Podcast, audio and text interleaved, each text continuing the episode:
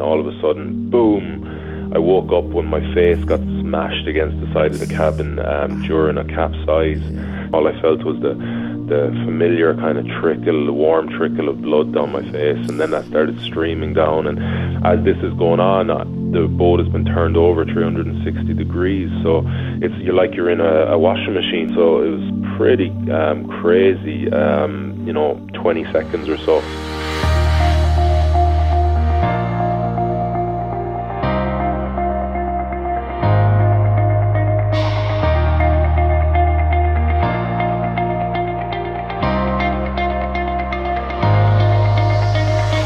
Welcome and thank you for joining us for the seventh episode of the Hard as Nails podcast, which is brought to you by Outsider.ie, Ireland's Adventure Magazine. My name's Kevin, and we are back in the ocean for this episode of the series. Our guest is a former professional rugby player, having played for the likes of Leinster and Connacht during his career. However, recently he took on and completed the epic Atlantic Challenge rowing race as a solo effort from the Canary Islands to Antigua, which is an incredible distance of 4,800 kilometers, and he completed it in 63 days. From capsizing a number of times to riding out the storms to blisters and lacerations to encounters with whales and the psychological battle, he experienced it all and more on this remarkable test of the human spirit. We are honored to have Damien Browne on the Hard as Nails podcast. Damian, thank you for joining us. We're looking forward to hearing all about your phenomenal experiences uh, from the Atlantic Challenge.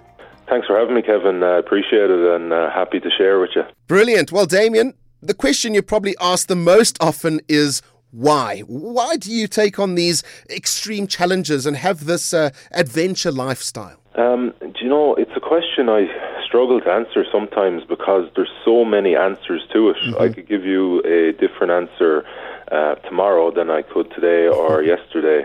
Um, so, so what's the answer then today, Damien? okay. Well, the, the the simplest way I can put it is they make me happy.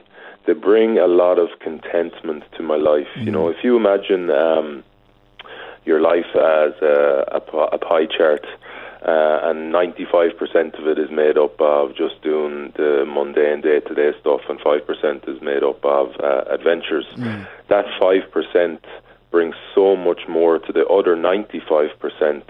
It brings so much calmness and perspective and um, clarity uh, that um, I keep been driven back into that five percent to bring kind of more um, more of those uh, um, what would you say, more of those things to the to the ninety five percent. Mm. Wow, that's it's quite an interesting way to to look at it.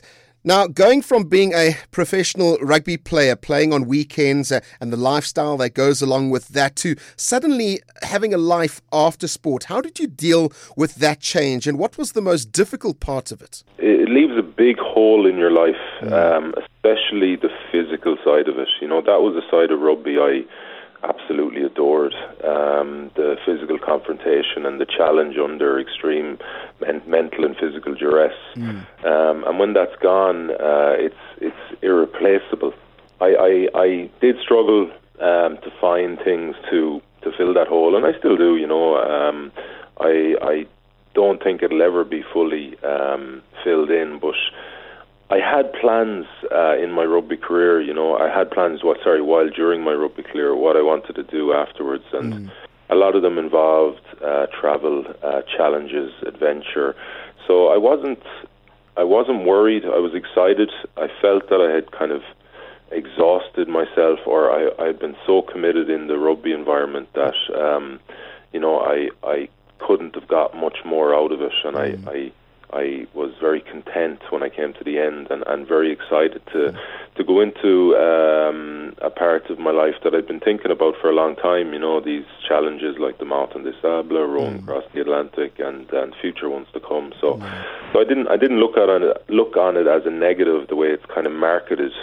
Um, as for me, it was it was. Uh, it was just a turning of a page, you know, and um, and kind of committing myself to something I was really passionate and excited about doing. Yeah, you mentioned there the Marathon des Sables, which uh, you did not too long after hanging up uh, your rugby boots. For our listeners that aren't quite uh, familiar with this uh, grueling marathon, it's actually six marathons uh, that take place over six days, and all the while you're busy carrying everything you need to survive the experience. What stood out the most for you from that challenge? The accelerated bonding is without a doubt the, the biggest thing that um, was recognizable to me and, hmm. and, and memorable looking back. You know, you're you're put into um, this obviously very extreme environment, and uh, the way the organisation runs the the show there is that everyone is put into these Berber tents, these local nomadic tents, mm-hmm. and it sleeps about eight people a, a maximum.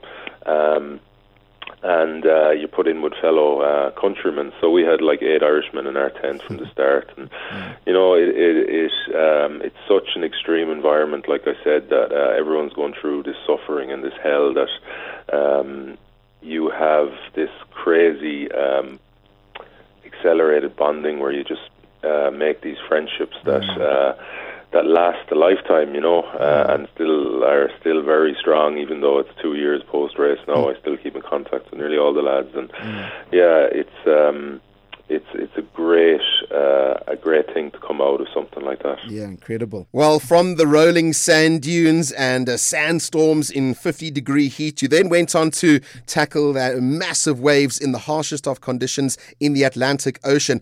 I read, Damien, that more people have actually gone to space and climbed Mount Everest than having crossed the Atlantic. At the end of 2017, when this insane challenge got underway, did you set a goal of finishing it within a certain time, or was it more just about completing it? Um, I, I didn't um, publicly say that I wanted to do it in such a time because. Mm-hmm for there was so many unknowns for me, you know, uh, and uh, I had no maritime experience, um, so I didn't want to be anyway um, arrogant. I wanted to be very respectful of mm. um, the ocean and uh, my lack of knowledge.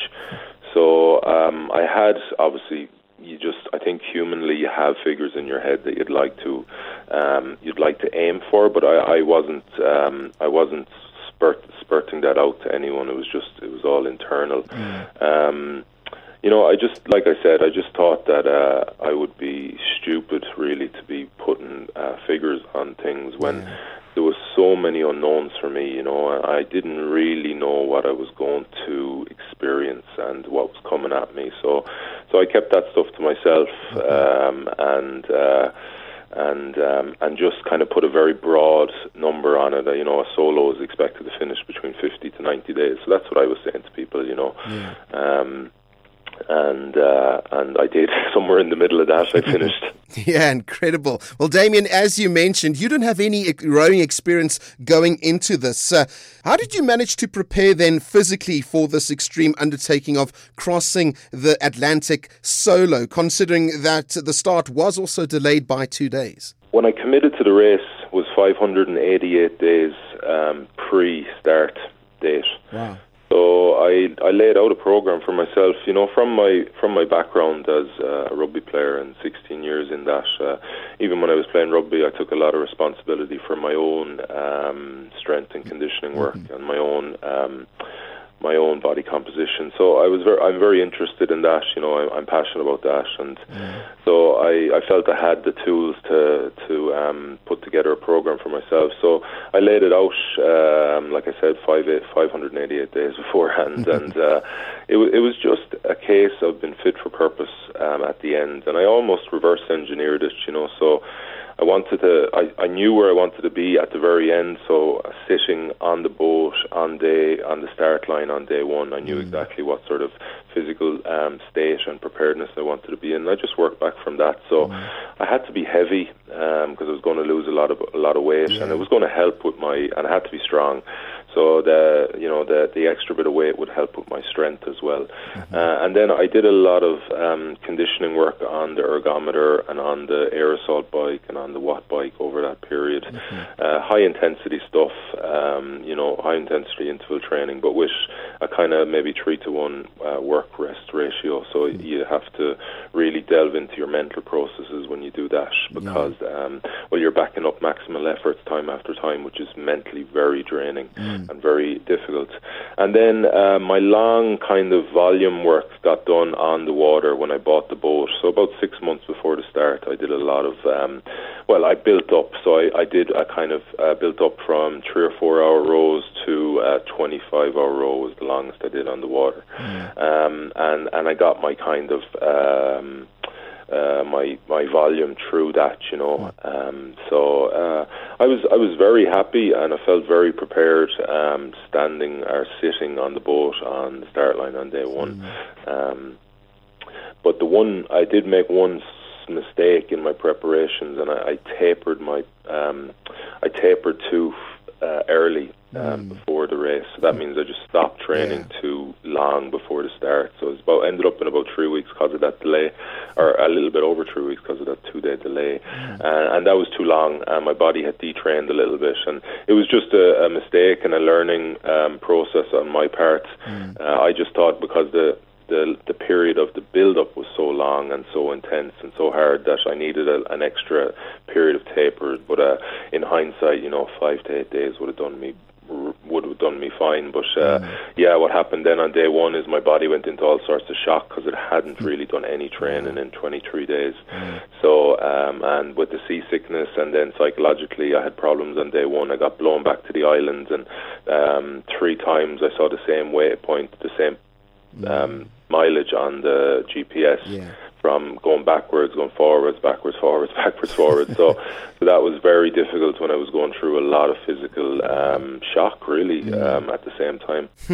and you touched on it there, Damien, about uh, the mental challenge and how mentally prepared you had to be going into this uh, dangerous expedition. It's a uh, probably even more important to be mentally prepared than, than physically prepared. What did you do to get into the right frame of mind before taking on the Atlantic? I did a lot of affirmations um, from about a year out. So, okay, like, wow.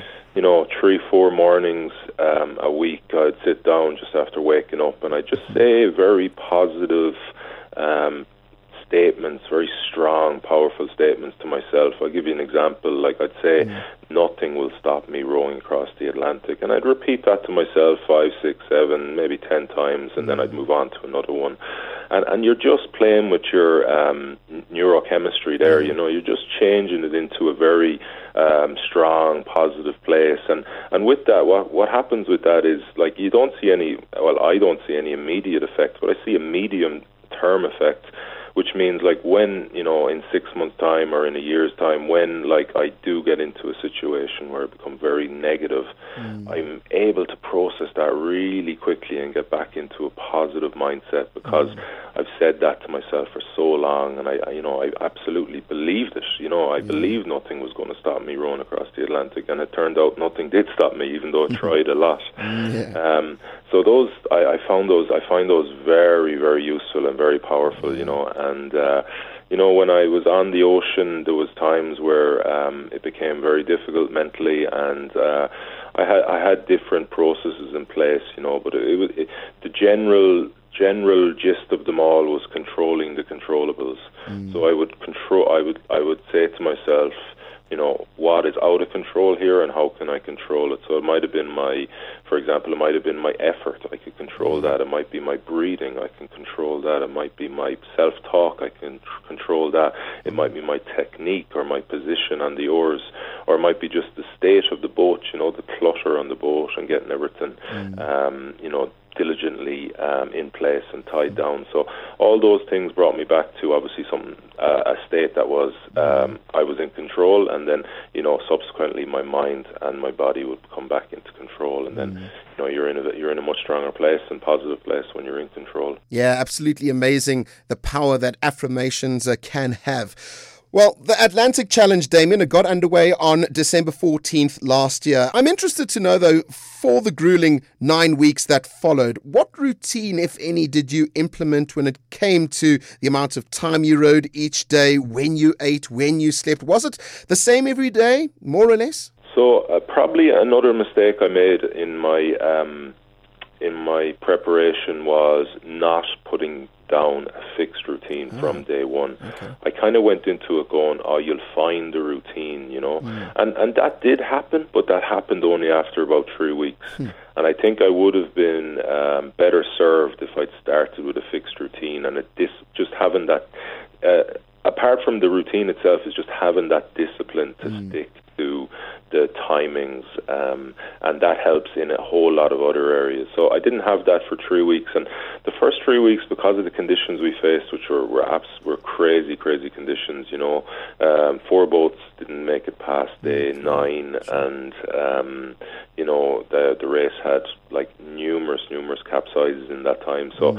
um, it was yeah the craziest conditions the race had seen in a long, long time. So mm. having a routine in that time would have probably helped me a bit, but mm-hmm. I eventually found the routine of something along the lines of a kind of uh, uh, 5 or 6 a.m. start. Um, well, remember now I'm on Spanish time, even though I went through 4 mm different time zones. I was always I was stuck to Spanish time, so um, so it was like 6 a.m. start, and then uh, on the oars for half six, um, and would just have a, a shake, a shake with like protein, mm. um, quick carbohydrates, quick absorption carbohydrates, dextrose, maltodextrin, and some creatine, mm. and a, a green um, a green um, supplement, you know, like okay. a spinach or a, you know a asparagus, uh, broccoli, whatever um, supplement, and then um, I would row then until um, one o'clock in the afternoon. Mm. So really, that was a really hard stint. But that's when I was freshest.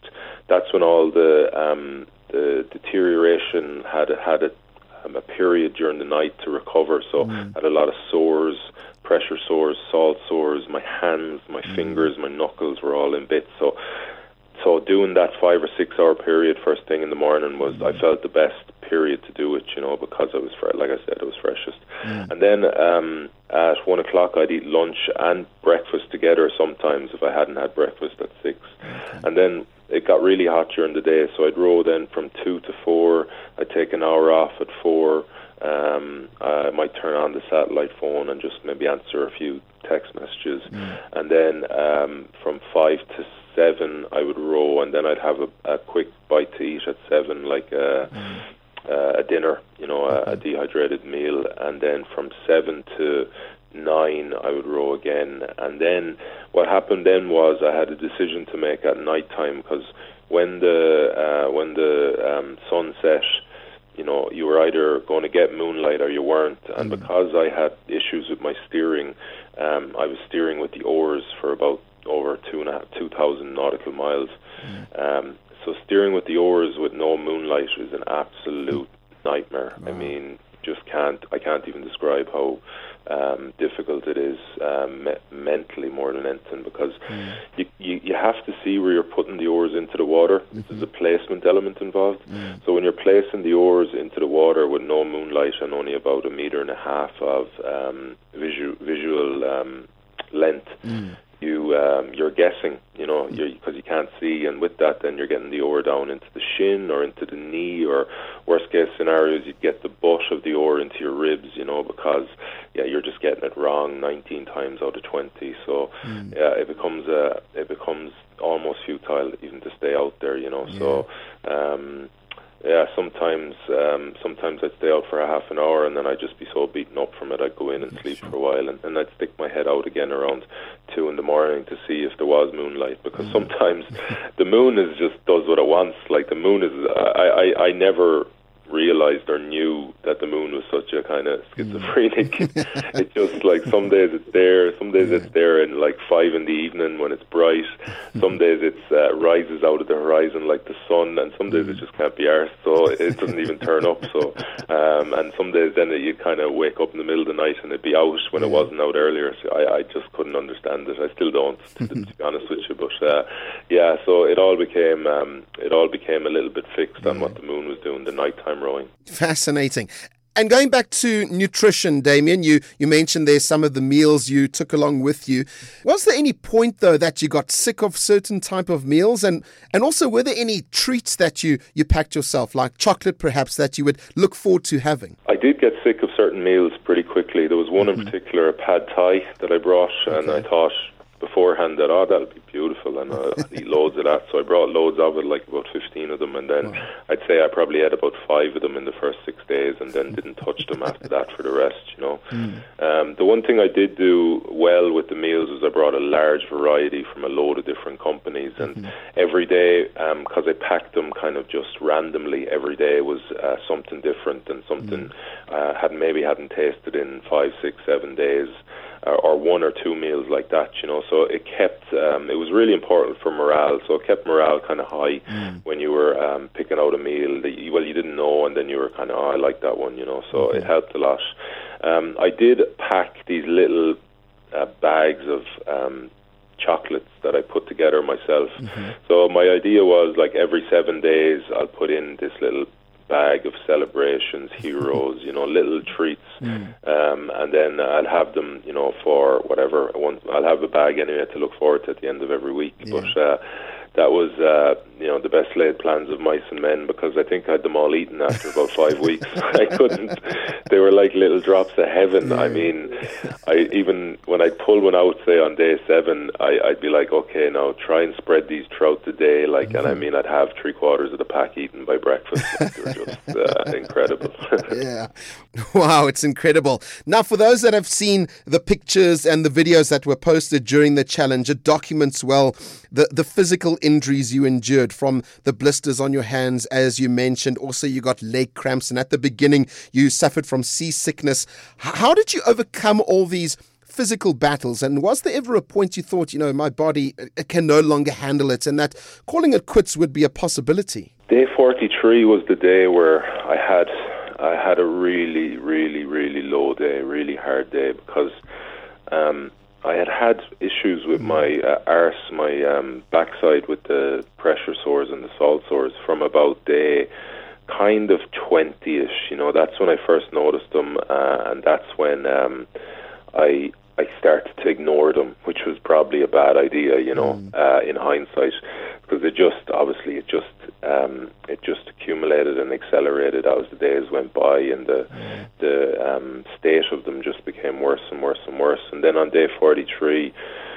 I got to a stage where I felt like I'd exhausted every kind of possibility in solution, and I thought at that time that my only way to get to continue getting across the Atlantic was to kind of row for about ten minutes maximum on 20 minutes off, you know, mm-hmm. because I just couldn't sit down for any longer than 10 minutes. It was, uh, it was agony. I mean, just just absolute agony. And then, of course, you think you have the psychological battle of that as well. So I'm only on, I've still got over a thousand miles to go at that stage, and mm. I'm thinking, like, how bad are these going to be in 10 days' time, in 20 days' time? Mm. You know, if they're if they're so bad now, I can't sit down for um, 10 minutes. Like, mm. so you have a, all this going on, and then you have so much time to think about it. Like, you don't think about anything else, man. You know, when you're in pain. Mm-hmm all you think about is the pain you're in. Mm. Like, and I'm thinking, man, I, I have to, I have this for another three weeks, three and a half weeks. Like, I mean, every minute of every day. So, so that psychologically is very, very difficult, yeah. as you can imagine.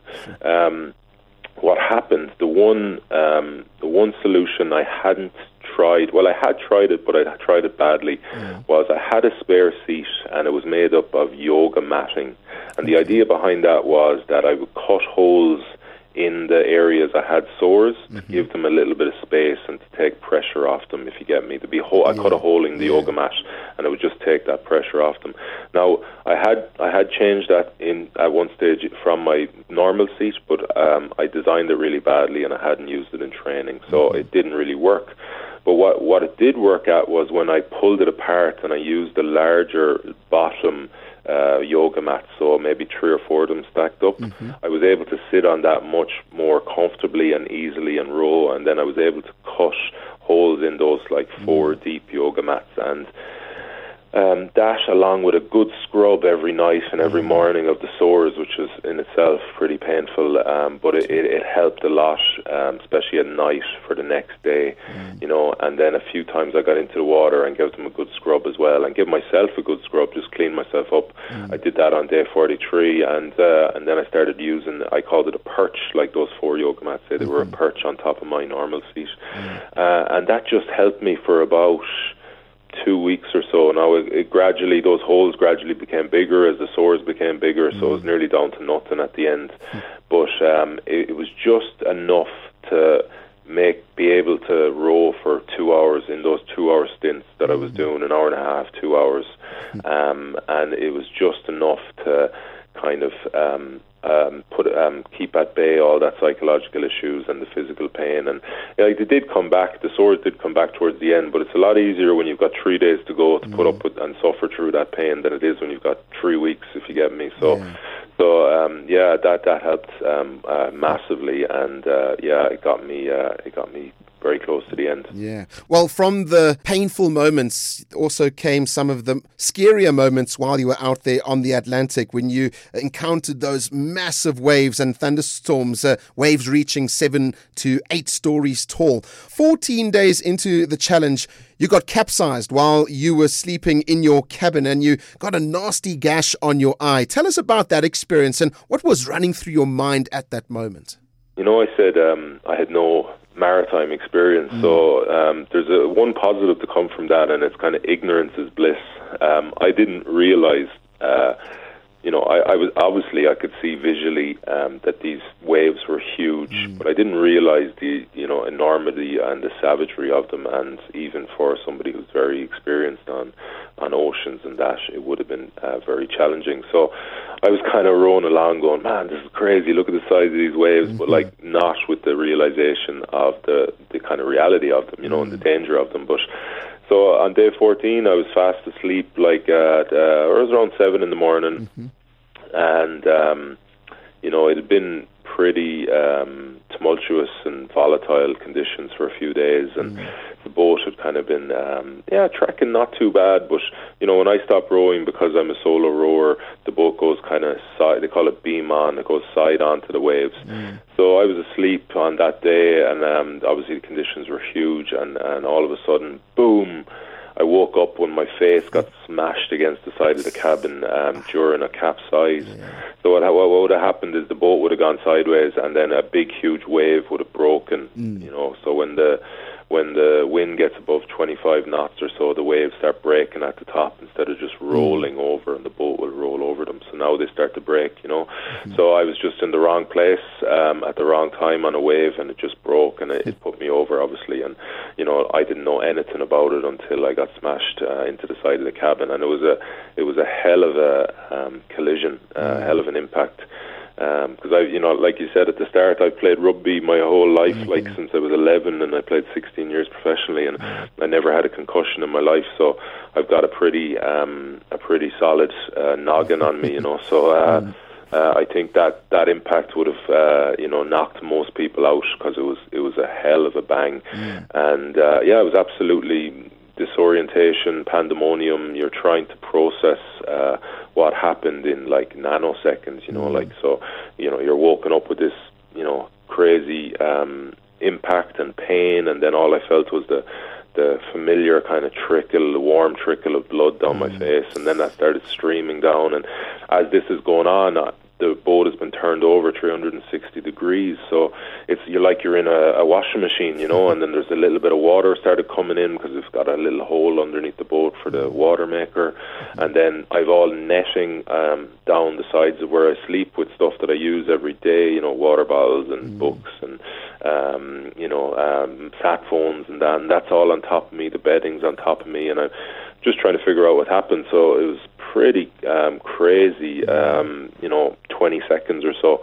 The boat kind of came round then in, in, in a space of seven, seven to ten seconds, and then, um, yeah, I just tried to figure out what to do next. So obviously, I needed to stop the bleeding, and thankfully, I had three or four cuts on the left side of my face, but thankfully, none of them were too deep. You know, they're pretty superficial. So uh, a nice bit of pressure with a, um, basically my bedding um, was able to able to stop them pretty quickly, and then it was just about remedying the cabin and getting any water out that was in there. And then I went out onto the deck, and I, I had the whole deck. I mean, every you know cubic inch of it was covered in um, in water. You know, so I just started, um, and some of the the life raft had nearly come out, um, and the the ground chain from the sorry the chain from the ground anchor was, you know, halfway hanging into the ocean. So it was just just getting everything back in place and trying to just trying to get my yeah. bearings and trying to figure out you know, what happened and was everything still there that I needed to be there, and thankfully it was. Wow! And these encounters with these uh, massive waves, I'm sure they can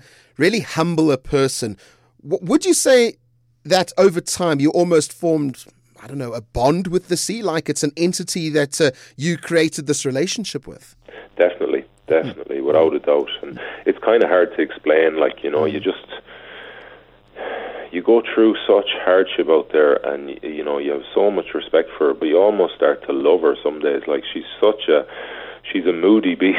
Um, mm. She, I feel like you felt like that she had moods, and today, oh, she's in. You know, most of the time she was in bad mood, but like sometimes she was in a good mood, and those days were just incredible. I mean, you'd be, mm. you could just, you know, they were obviously much calmer days, like so you could just stand up on the boat and just be in awe of her and uh, her vastness and her power and her, you know, um, yeah, and and just be so. I like there's days where I, I I took a video diary every day, and I, I I look back on some of them there recently, and like there's days there where I was just going, man, this is crazy, and I, I don't want this to end, you know, um, mm. which most people would think is is madness because uh, mm. you think that you want nothing more to get to the end. But I was like, you know, just try and drink it all in and try and feel it as much as you can and, and mm-hmm. experience it and bank the memories because they're very, very special and you're very privileged to be out there um, on your own in a, a part of the world that very, very, very few people ever get to see, you know. Mm. So and and and experience those those moments where she is calm and she's pleasant and she's mm. um, almost caring. For, you feel like she's almost kind of, you know, caring for you a little bit. Mm. So yeah, like I said, I, I don't know if I've, I've done it any justice there in my explanation, but uh, yeah, very very special yeah. uh, moments out there. Yeah, and you describe it so beautifully. Now, what makes this accomplishment that much more unbelievable, Damien, is that you did it all on your own. Did you, however, still have any contact with loved ones on satellite phone, email? Did you rely on that quite often to prevent that sense of loneliness and isolation from setting in? I, I did have contact through um, sat phone, so yeah, mm. my I talked to my parents quite regularly. Okay. Uh, I might have even talked to them more on the crossing than I've talked to them if I lived in the same house as them. um, but it, it, was good for both of us, you know. It was good for obviously them to reassure them that everything was going okay yeah. and that I was in a good state physically, mentally, uh, and it was really good for me. Like I, I used to put on the sat phone between um, seven and eight, I think it was, every night. Uh, and uh, and you know I'd look forward to that period to making phone calls or just answering a few text messages. It was mm. like uh, you know at least you had some sort of connection uh, on the boat because you were you know you were all alone and you know for the other you know 23 hours you were um, pretty much suffering. Um, so it was it was a nice it was a really nice thing to look forward to. And then uh, I also had a guy who was doing my weather, uh, who was routing uh, for me. So he would have been in contact every day through email mostly. We talked a few couple of times on the phone, you know, but mostly through email. Um, you know, so he'd be telling me. Uh, you know what the weather, the five days weather forecast, what was coming at me, and mm. uh, he, he gave me my waypoints as I crossed. So so obviously that's a very important part of it as well, you know. So you because you want to get across as as quickly and as efficiently and as safely as possible. So mm. um, yeah, those those moments are those that just having the just having the connection, especially as you're on your own, you know, it mm. probably just staves off the, the loneliness a little bit. Yeah, I can only imagine. Now, Damien, there was this rather humorous moment during the challenge uh, when you encountered a luxurious yacht along the way with a, a few beautiful women on it, and they were just living it up in the Atlantic Ocean. They came over to see what you were up to. Was it a bit of a bizarre moment for you?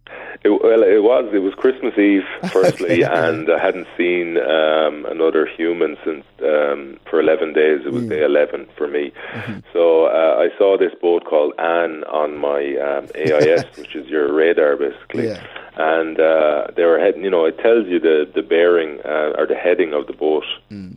And I was like, geez, they're heading straight for me, but they're like 11 nautical miles away or whatever, yeah. so it's fine.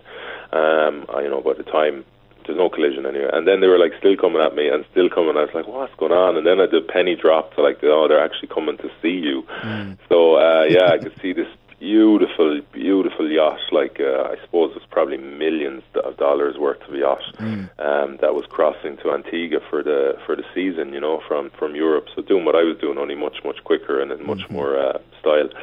So uh, yeah, I came by and then there was I could see like beautiful. Uh, you could see it was all kind of glass on the deck, and you mm. could see everyone inside and outside, and they seemed to be having a great time.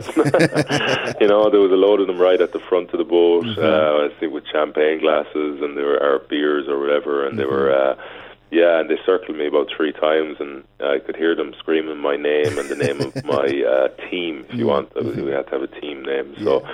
they they had obviously internet connection on board, and mm-hmm. um, and they, I could hear them over their motors uh, or their engines uh, saying, "We'll see you in Antigua." Mm-hmm. So I was like, "Oh, they're going to Antigua. That's cool." So when I got there, I actually uh, went to the well. There's two marinas, but they were very close to each other. So I went by one of them and just seen if the boat was there, and sure mm-hmm. enough, it was. Yeah. So I went by and said hello and just thanked them for for coming by and, and chatted with them for a little while. Yeah. um, so uh, yeah, bizarre and very um, uh, bizarre um, experience, yeah. but uh, it was great at the time, you know, because you know, I hadn't seen anyone at that stage, and mm. uh, it just breaks up so much of uh, you know the monotony of just rowing for yeah. hours and hours and hours. That uh, yeah, I was kind of uh, I would have swapped places very happily at that time with one of them, but uh, no, it wasn't uh, wasn't to be. well, from those light-hearted moments, obviously came the extreme lows, and you've mentioned quite a few of them already. What is it though that motivated you, Damien? That that drove you on? Is it all about going into a survival mode and just staying alive, which is enough motivation in itself? Well, you don't have a choice.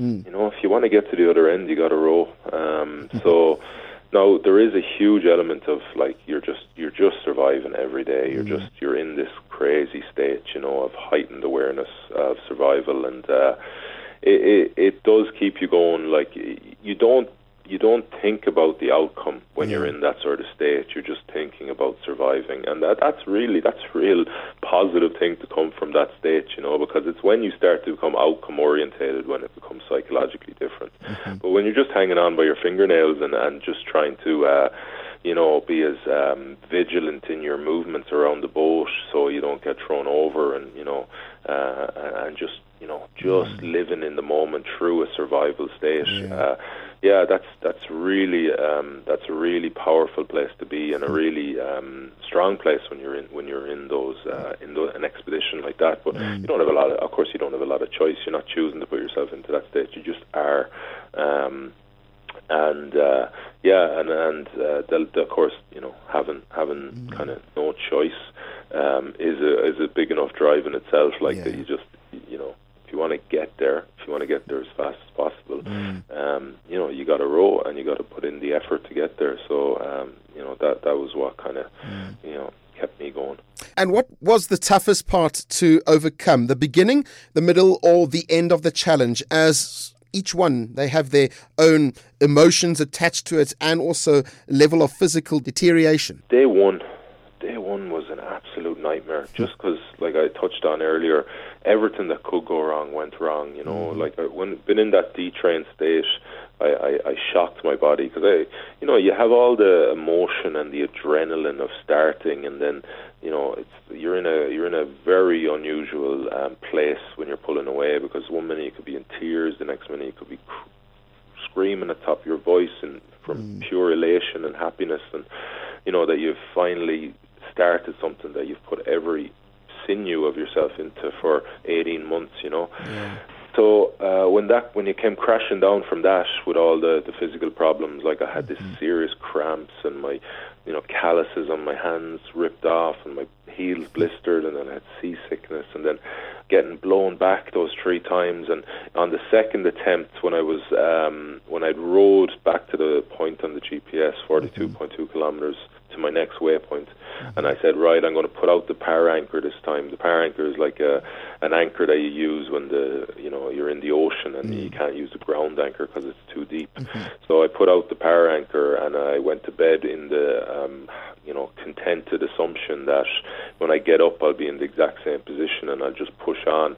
But what happened was when I got up I'd been blown back a mile and a half. So oh.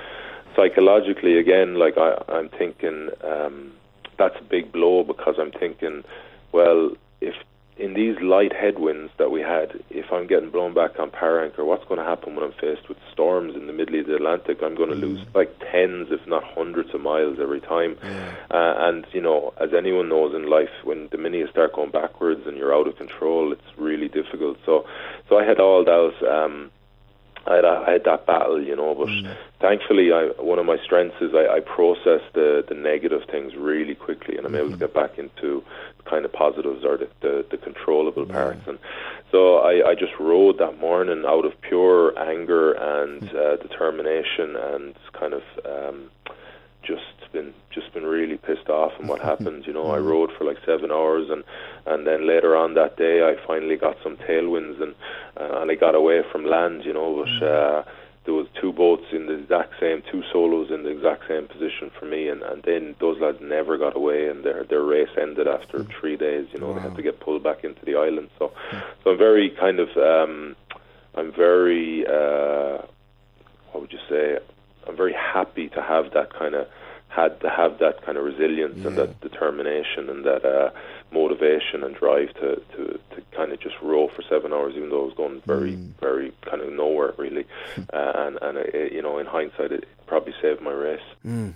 Well, after that difficult start, Damien, you reached Antigua 63 days, 6 hours, and 25 minutes after leaving the Canary Islands. And you looked like a bit of a caveman uh, at the end of it, a lot leaner when you started, uh, having lost, if I'm not mistaken, 28 kilograms during that time. But from a psychological point of view, when you stepped off of the boat, that initial adjustment, what was it like for you encountering people after two months of being on your own? Was it overwhelming? It, it was unusual. Um, mm-hmm. It wasn't what I expected. Um, it wasn't. It wasn't that um, powerful. You know, I. Yeah. I uh, I was surprised how quickly I adjusted, and I suppose I was probably thinking about it for a long time, and I was kind of ready to talk to people and kind of get back into a more mm-hmm. normal existence, you know, because you know the you think about it, the finish a lot uh, mm-hmm. while you're out there, and you use it mm-hmm. as motivation at times. So when it finally does come, it was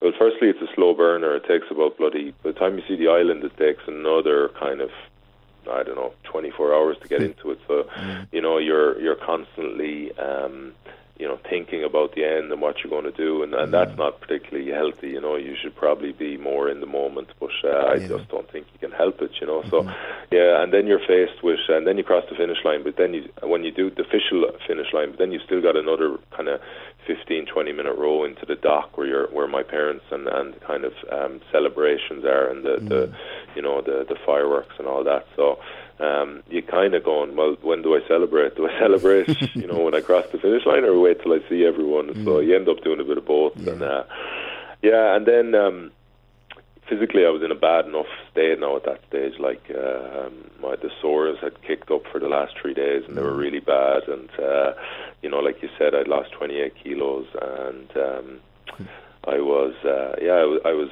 I was kind of just ready to to get off that boat, and then when the minute the boat was in um, leaping distance or, or jumping distance of land, I went first, but I didn't know my legs weren't going to work. so my right leg, I think, hit the ground first, and mm-hmm. uh, it was like it was on a travelator, like someone swept it from under me. I was like, whoa! Uh, and then it was, I got hit in the face with some champagne as well. So I was a little bit all over the shop. I was like Bambi on ice, and I nearly went back into the uh, water at one stage because I, I, like I said, I, I had no idea that uh, I was going to be, my legs were going to be in in, the, in that sort of way. And uh, and then you know it did. It actually took a few days as well for you to get back walking straight, mm. um, uh, which was which was pretty uh, yeah pretty unusual. But uh, yeah. Um, it was it was no, it was absolutely fantastic to be able to share that moment yeah. and see what that moment meant to mm. friends and family as well. You know, because uh, you can kind of get a little bit uh, insular while you're out there. So, yeah. you know, just to see what it meant to to a lot of people, and uh, yeah, even even the Antiguans, you know, because I did a, I I had this system where I could send little videos from the boat. You know, mm-hmm. I got a, a kind of great local following in Antigua. So, mm-hmm. um, yeah, they were really, you know, really really generous and and really lovely people. You know, treat you like a king when you come in. So yeah. it was it was it was a nice way to get back into. Uh, to be treated so well to get them back into that reality and, yeah. and, uh, and eating eating good food and, and um, yeah. Incredible. And some months have now passed since you completed the Atlantic Challenge. You've got the memories to look back on. But what's the next challenge? Another ocean expedition or something more on the land? I think it'll be more landbound, uh, but I do have uh, I do have the ambition to try an ocean again. Mm-hmm. Um, not as a solo rower, maybe more in a, maybe a team, put okay. together a team and put maybe a, you know maybe even just a pair or a four man team and uh, and try and cross maybe a different ocean or across the Atlantic a different way. I would love to do that, mm. um, but I think for the the moment. Um, I think what I need to do is go back to the mountains. I, mm. I really have a, I really have a pull. There are maybe they're pulling me back, you know, because it's been a few years mm. um, since I I tried um, tried some stuff and um, some you know high altitude stuff, and. I really love, I really appreciate and, and, and enjoy and love the challenge of it. It's, I find it unbelievably challenging mentally mm. and physically, just because of you know the the, the the state your your body goes through with the lack of oxygen, you know, and you have to be have to really be in a very strong mental place, and, and that's what these things are about. It's more the mental the mental battle through the physical duress. You know, mm. that's what I love, and I I I, I think there's a huge amount in that. You know, mm. and. Uh, so I would I would like to do that, but I would like to show people the kind of benefits of these challenges. You know, so mm maybe prepare people and bring them along with me, and uh, you know, prepare them to you know do something extraordinary and, and do something very memorable in their lives. Yeah, well, from a wonderful rugby career to now being a determined and a bit of an insane adventurer is a magnificent story. Testing yourself mentally and physically in the most extreme conditions possible is incredibly inspirational, and we, we look forward to what lies ahead for you. All the best for that, Damien, and thank you for joining us on the Hard as Nails podcast. My pleasure, Kevin. Thanks for having me.